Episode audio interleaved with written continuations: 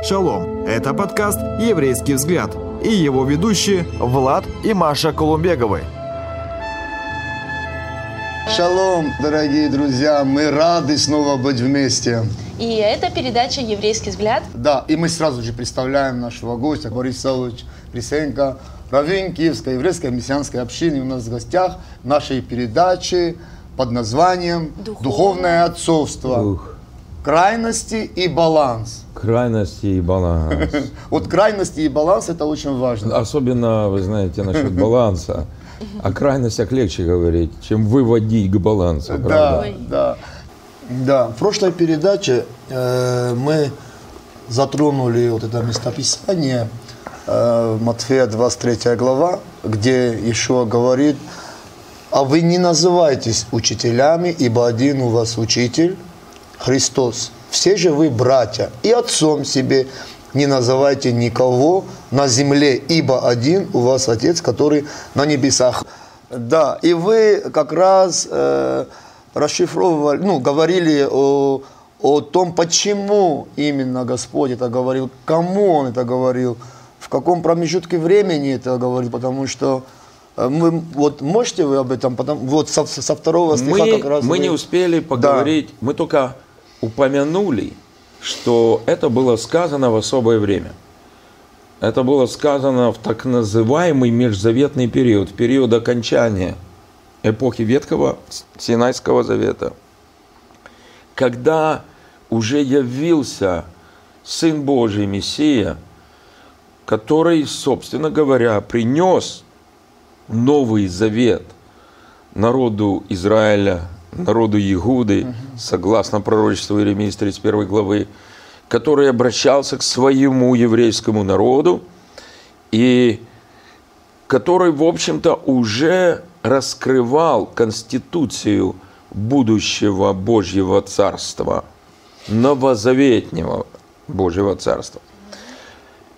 Но сам Новый Завет еще не наступил. Поэтому очень важно понять, снова мы делаем акцент, с чего начинается 23 глава от Матфея. Давайте процитируем. Давайте еще, быть, процитируем. начало. Я вот не открыто, э, потому что вот я прежде чем процитирую, потому что э, наш зритель, когда ссылался на это местописание, говорил только о восьмом, девятом стихе. Но если почитать сверху, что это имелось в виду, то мы больше видим картину, которая нам описывается в Священном Писании. Тогда Иешуа, Иисус начал говорить народу и ученикам своим и сказал, на Моисеевом седалище сели книжники и фарисеи. Точка запятая. Вот очень важный момент. Очень важный момент. Как бы вводная часть этой знаменитой речи. Ишуа говорит о том, что на кресле Моше, которое символически стояло во многих синагогах того времени и символизировало э, как бы не, если так можно выразиться, то, что Моисея нету, но Моисей, он главный. Все остальное подчиняется его слову, которое записано в Торе, Пятикнижие Моисею. А Тора была, и тогда отдельные свитки были, тогда не цельный свиток, а как отдельные свитки были, а, и истории читали, и люди как бы э, напоминали себе, что все те учителя из плоти и крови, которые есть, они не могут конкурировать со словом, которое Бог дал через Моше. Что говорит Иешуа? На самом деле, эти учителя, эти софарим, эти книжники, эти прушим, они как бы заняли место Моше. И вы понимаете, это было сказано примерно за лет 180 или, по крайней мере, 100, 160 до того, как начал записываться Талмуд самые вот древние части Мишны. Но уже тогда были предпосылки и происходили серьезные искажения. Те, кто претендовал на роль духовной власти в народе, они ставили свою власть не де юре, а де факто выше власти Божьего Слова, выше Маше. И они постепенно готовили народ к тому, что их Галаха, их правила, их заповеди, их толкование Маше, оно важнее, чем само Божье Слово. Вот о чем говорил Иешуа. В 15 главе от Матфея до этого а, написано об одном из примеров вот этого искажения. И там очень четко говорится и в параллельных Евангелиях говорится о том, что книжники, фарисеи, они сделали свои традиции выше написанного Божьего Слова. Вот о чем он предупреждает. Вот о чем он говорит. Библию никто не отменял. Куда бы люди ни ходили, в какую бы общину или церковь, но на самом деле Слово Божье никто не отменял. И мы ответственны за то, что мы едим, что угу. мы принимаем, что мы разрешаем себе, что мы впускаем в свою жизнь да. и чему мы следуем. Поэтому мне это очень нравится, что мы как бы подчеркиваем важность Писания. Да. На самом деле, что интересно, э, именно таким образом действовали фарисеи и книжники. Угу. Именно таким образом. В отличие, кстати, от садукеев, которые э, были, у которых была другая противоположная крайность. Они были буквалисты, угу. они стремились следовать только пшату, только прямому буквальному смыслу написанного слова угу. и отметать все остальные возможности его восприятия и толкования, даже совершенно нормальные и законные. А вот, но фарисеи и принадлежавшие к ним книжники, они как раз готовили народ к тому, что народ сам понять не может вообще, что написано в Торе. Хотя Тора была дана для всего народа, а не только для э, узкой категории спецдуховных экспертов. И там прямые, простые, ясные вещи наряду с какими-то более сложными и глубокими. И Тора это была дана как конституция, и в то же время как законы, исходящие из э, Конституции, и в то же время как подзаконные акты, исходя. То есть там все было для жизни э, еврейского народа в ветхозаветный период. И вот они учили народ, что только они могут по-настоящему истолковать и объяснить, что где написано, угу. а Амгарец, простые евреи, не способны.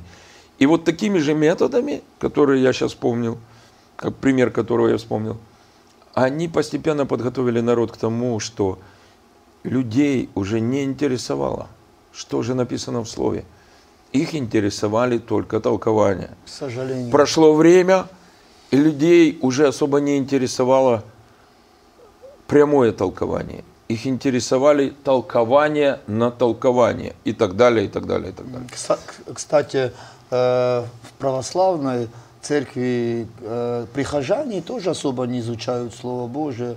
Они просто приходят, там, ставят свечки и слушают то, что происходит э, в воскресное богослужение, и уходят. Особо никто не изучает э, Писание, чтобы понимать, как жить, как христианину, даже православному. Сейчас легче, сейчас намного легче. Даже звучат проповеди по-русски э, во многих угу. православных церквах. Но э, я хочу сказать, что никто не отменял правила. А какие же угу. правила? На самом деле нормальный православный мирянин не имеет права толковать Библию. То есть он должен как-то Библию вот так вот читать и стараться не задумываться о смысле прочитанного глубоко, может быть, чуть-чуть так э, держаться общего смысла, Конечно, есть священники, которые игнорируют, слава Богу, это правило и помогают людям вникать в Писание, но это правило остается. Кроме того, э, например, согласно написанному и размноженному указанию некоторых святых отцов русского православия, не рекомендовано вообще мирянам читать Библию самим. И даже есть рекомендации не читать самим, читать только жития святых, закон Божий и э, святых отцов, то есть отцов церкви, э, причем под наблюдением священника. А вот если священник уже позволит, тогда можно и Евангелие А почему они такое далее. правило сделали? Вот, чуть-чуть отходя от... Ну вот, бы, на самом деле, на самом деле, духовная власть над народом – это как раз то, за что боролись многие представители синагоги, церкви и вообще различных религиозных организаций. И на самом деле они понимали, что если у простых верующих будет возможность, раз, и право, два, самим читать и разбираться с тем, что формально является основанием веры всех, то у них могут возникнуть серьезные вопросы. И, естественно, должны возникнуть серьезные вопросы. А кому эти вопросы нужны? Вопросы, которые подрывают власть, авторитет и лишают многих привилегий. Да, да, все понятно. Читаю дальше. Ну, дальше. Итак, все, что они велят вам соблюдать, соблюдайте и делайте. По делам же их не поступайте, ибо они говорят и не делают. И вот здесь, конечно, у многих может возникнуть вопрос. Если правда то, что вы говорите, и если правда то, что сам Ишуа сказал перед этим, почему нужно все соблюдать? И, конечно, э, когда мы читаем Библию, мы, может быть, не совсем ясно понимаем еврейский склад мышления и то, как излагалось это мышление в письменном виде. Есть целый ряд мест Писания, которые мы сейчас неправильно понимаем, если не учитываем этой особенности. Одно из знаменитых. Кто не возненавидит отца, мать и так далее. На самом деле, на самом деле, именно еврейский склад мышления и старинный, древний еврейский подход к объяснению каких-то сложных вещей, он таков, что здесь не имеется в виду ненависть. Здесь имеется в виду приоритетность. Приоритетность. И, например, вот эта же фраза. Все, что они говорят, соблюдать. Но до этого, в той же 15 главе, Иешуа предупреждал не верить им и не следовать их словам, и не следовать их рекомендациям, когда они противоречат написанному Божьему Слову. Итак, что это значит? Если эти учителя учат тому, что согласуется со Словом Божьим, соблюдайте, друзья. Принимайте это. Только если это согласуется. Только если. И он говорит тем, кому он уже это неоднократно объяснял. Да, ученики там, да. Кому это? И вот поэтому звучит такая фраза, которая не противоречит ни его словам перед этим, Да. ни его предыдущим речам и наставлениям и научениям. Дальше читаем. Дальше. Связывают бремена тяжелые и неудобоносимые и возлагают на плечи людям, а сами не хотят и перстом двинуть их. Опять же, если бы нужно было все соблюдать, то как же можно было это назвать бремена неудобоносимые? То есть явно отрицательное отношение Да, Машеха ко многим указаниям и постановлениям вот этих книжников и прушим. Это прямое, перед этим доказательство, после этого тут же доказательство как бы. И он говорит о том, что доказательством того, что далеко не все следует соблюдать, является то, что они сами это не соблюдают.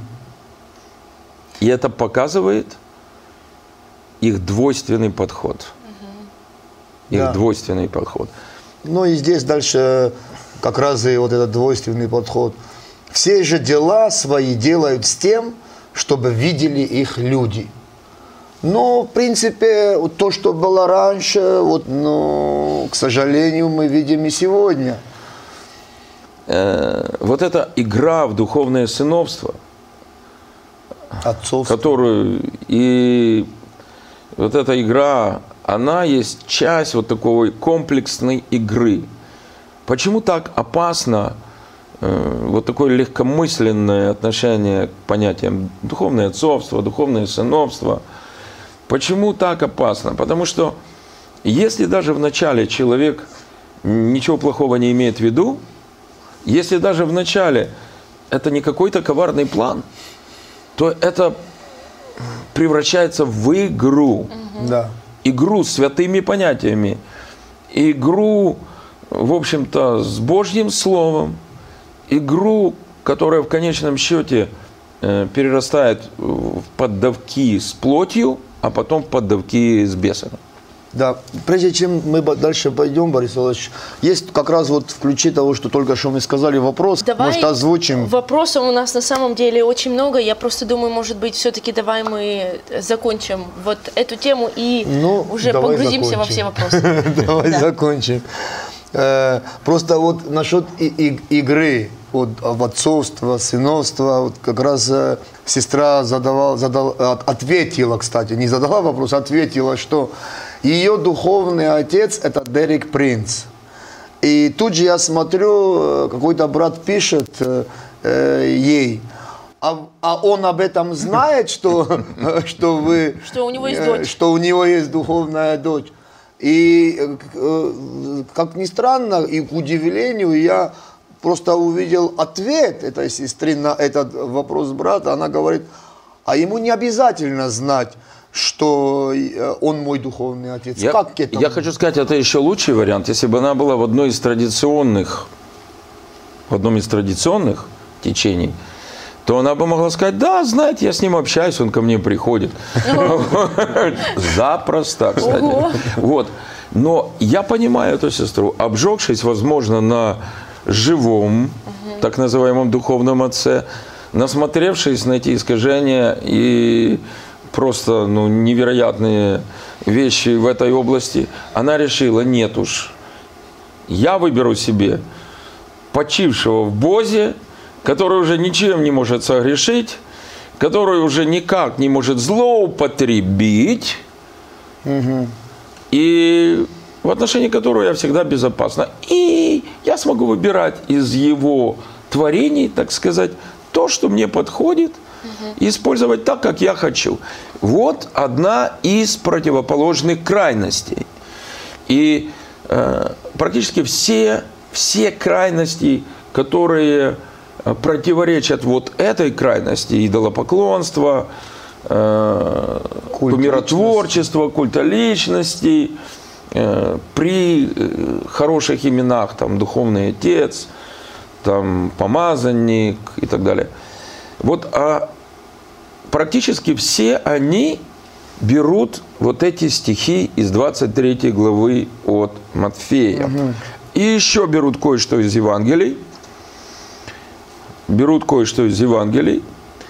И абсолютизирует это, не понимая, в каком контексте это написано, не понимая, что это написано конкретно людям, чью волю приватизировали вот эти фарисеи и книжники, которые, ну, садукеи тоже старались, но они как-то со Словом Божьим не так манипулировали.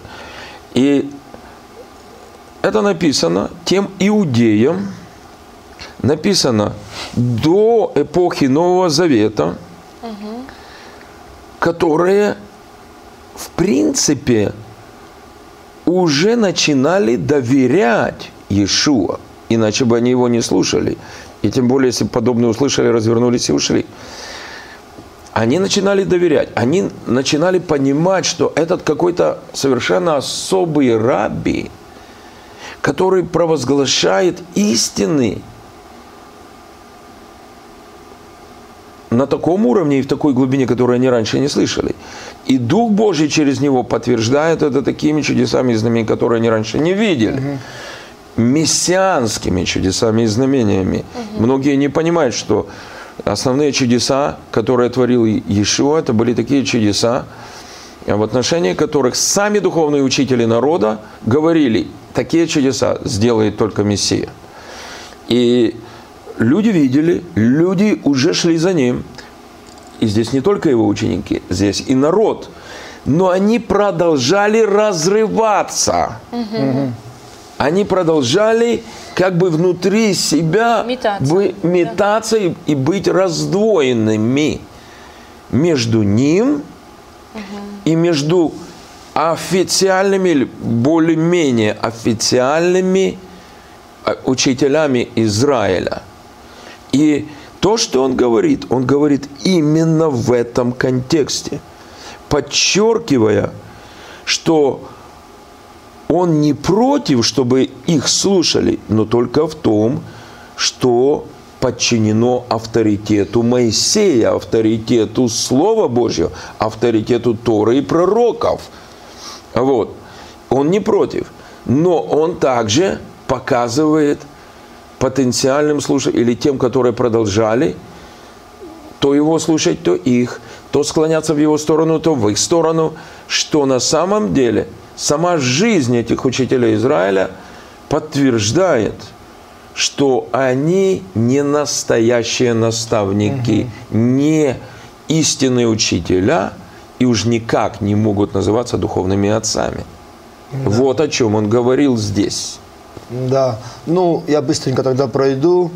Э, в общем, также нет. Расширяют хранилища свои и увеличивают воскрылья одежд своих. И, э, с первой передачи я вот это местописание не понял, признаюсь. И почему я это говорю? Потому что на самом деле, вот я лично увидел для себя, что когда, ну, ну ты не понимаешь кое-что, надо его как-то изучать. С еврейской точки Да, зрения. а не сразу толкать, потому что я, например, расширяют хранилища свои, понял, как э, э, расширяют сокровищницы свои Да. и э, капят себе доллары, евро и так далее. Но здесь вы объяснили, имеется в виду вообще другое. Масса христиан также это понимает, потому что этот перевод не отражает понятие о филактериях от филин, о том, что э, набожные иудеи одевали и сейчас одевают на себя во время молитвы. Вот. И здесь не говорится, в этом месте Писания не говорится об их серебролюбии, здесь говорится о показной религиозности, о показном благочестии, о том, чтобы все видели, насколько они благочестивы более, чем простой народ. И что сам их внешний вид подчеркивает, что они достойны быть особыми учителями, такой духовной номенклатурой Израиля. И об этом же он говорил в Нагорной проповеди, когда Да. говорил о молитве. Как не нужно молиться на показ и некоторые другие моменты. Ну и создают вид благочестия, а силы Божьи отрек, от, от- отрекшиеся. Да, это мы уже находим в Но вот такие особые, особые тфилины, особую одежду нужно было купить. Тоже они же не довольствовались простым тфилином или простой одеждой. Этим они все-таки показывали свою, наверное, финансовую такую вот, э, знаете, В принципе, э, на самом деле, членом Сангедрина, Синедриона, считалось, что не может быть бедняк. Да. Там были определенные исключения, но тот, кому делали исключение, должен был скоро поправить свое положение. если ты благословен, должен ездить на Феррари. Да, да, иначе ты не попадешь Иначе ты не в номенклатуру Да. помазанников. Да, то есть духо- д- духовность определялась тем, на, на чем ты ездишь и где ты живешь. А, Не совсем так прямо, как сейчас у некоторых деятелей. Вот. Э, скажем так, особенно такого лжехаризматического толка. Но, но в определенной степени и- и- тоже наряду с другими вещами. Кстати, э, э, и давай тогда быстренько я пройду, чтобы вот эти стихи затронуть. Также любят превозлежание на пиршествах и Занимать, приседания в синагогах. занимать первые, Места. самые почетные ложи. А на самом деле тогда на таких публичных пиршествах возлежали, возлежали. Не сидели, а И понятие там стул, кресло, это было что-то особенное. Что-то особенное. Почему кресло было чем-то особенным? Да. Да. Э, ну и председания в синагогах, и приветствия в народных собраниях, и чтобы люди звали их «Учитель, учитель». И Вот. дальше? Э, а вы не называйтесь учителями, ибо один у вас учитель, Христос. Все же вы братья. Да. И отцом себе не называйте никого на земле, ибо один у вас Отец, который на небесах. И не называйтесь наставниками, ибо один у вас наставник Христос. Ну и то, что мы уже здесь... э, вы Мы уже многое да, говорили, я многое. только добавлю. Да, только да. добавлю. На самом деле, первая э, дополнительная причина, почему нельзя это место Писания абсолютизировать э, и тем более игнорируя многие другие места Писания, которые его расшифровывают невозможно, запрещено строить какое-то учение, даже какую-то абстрактную теорию, тем более строить э, серьезную галаху, то есть постановление и заповеди, э, какой-то принцип, который необходимо применять в жизни, тем более всеми, используя только одно место Писания. Тем более вырванное из контекста. Тем более вырванное из контекста.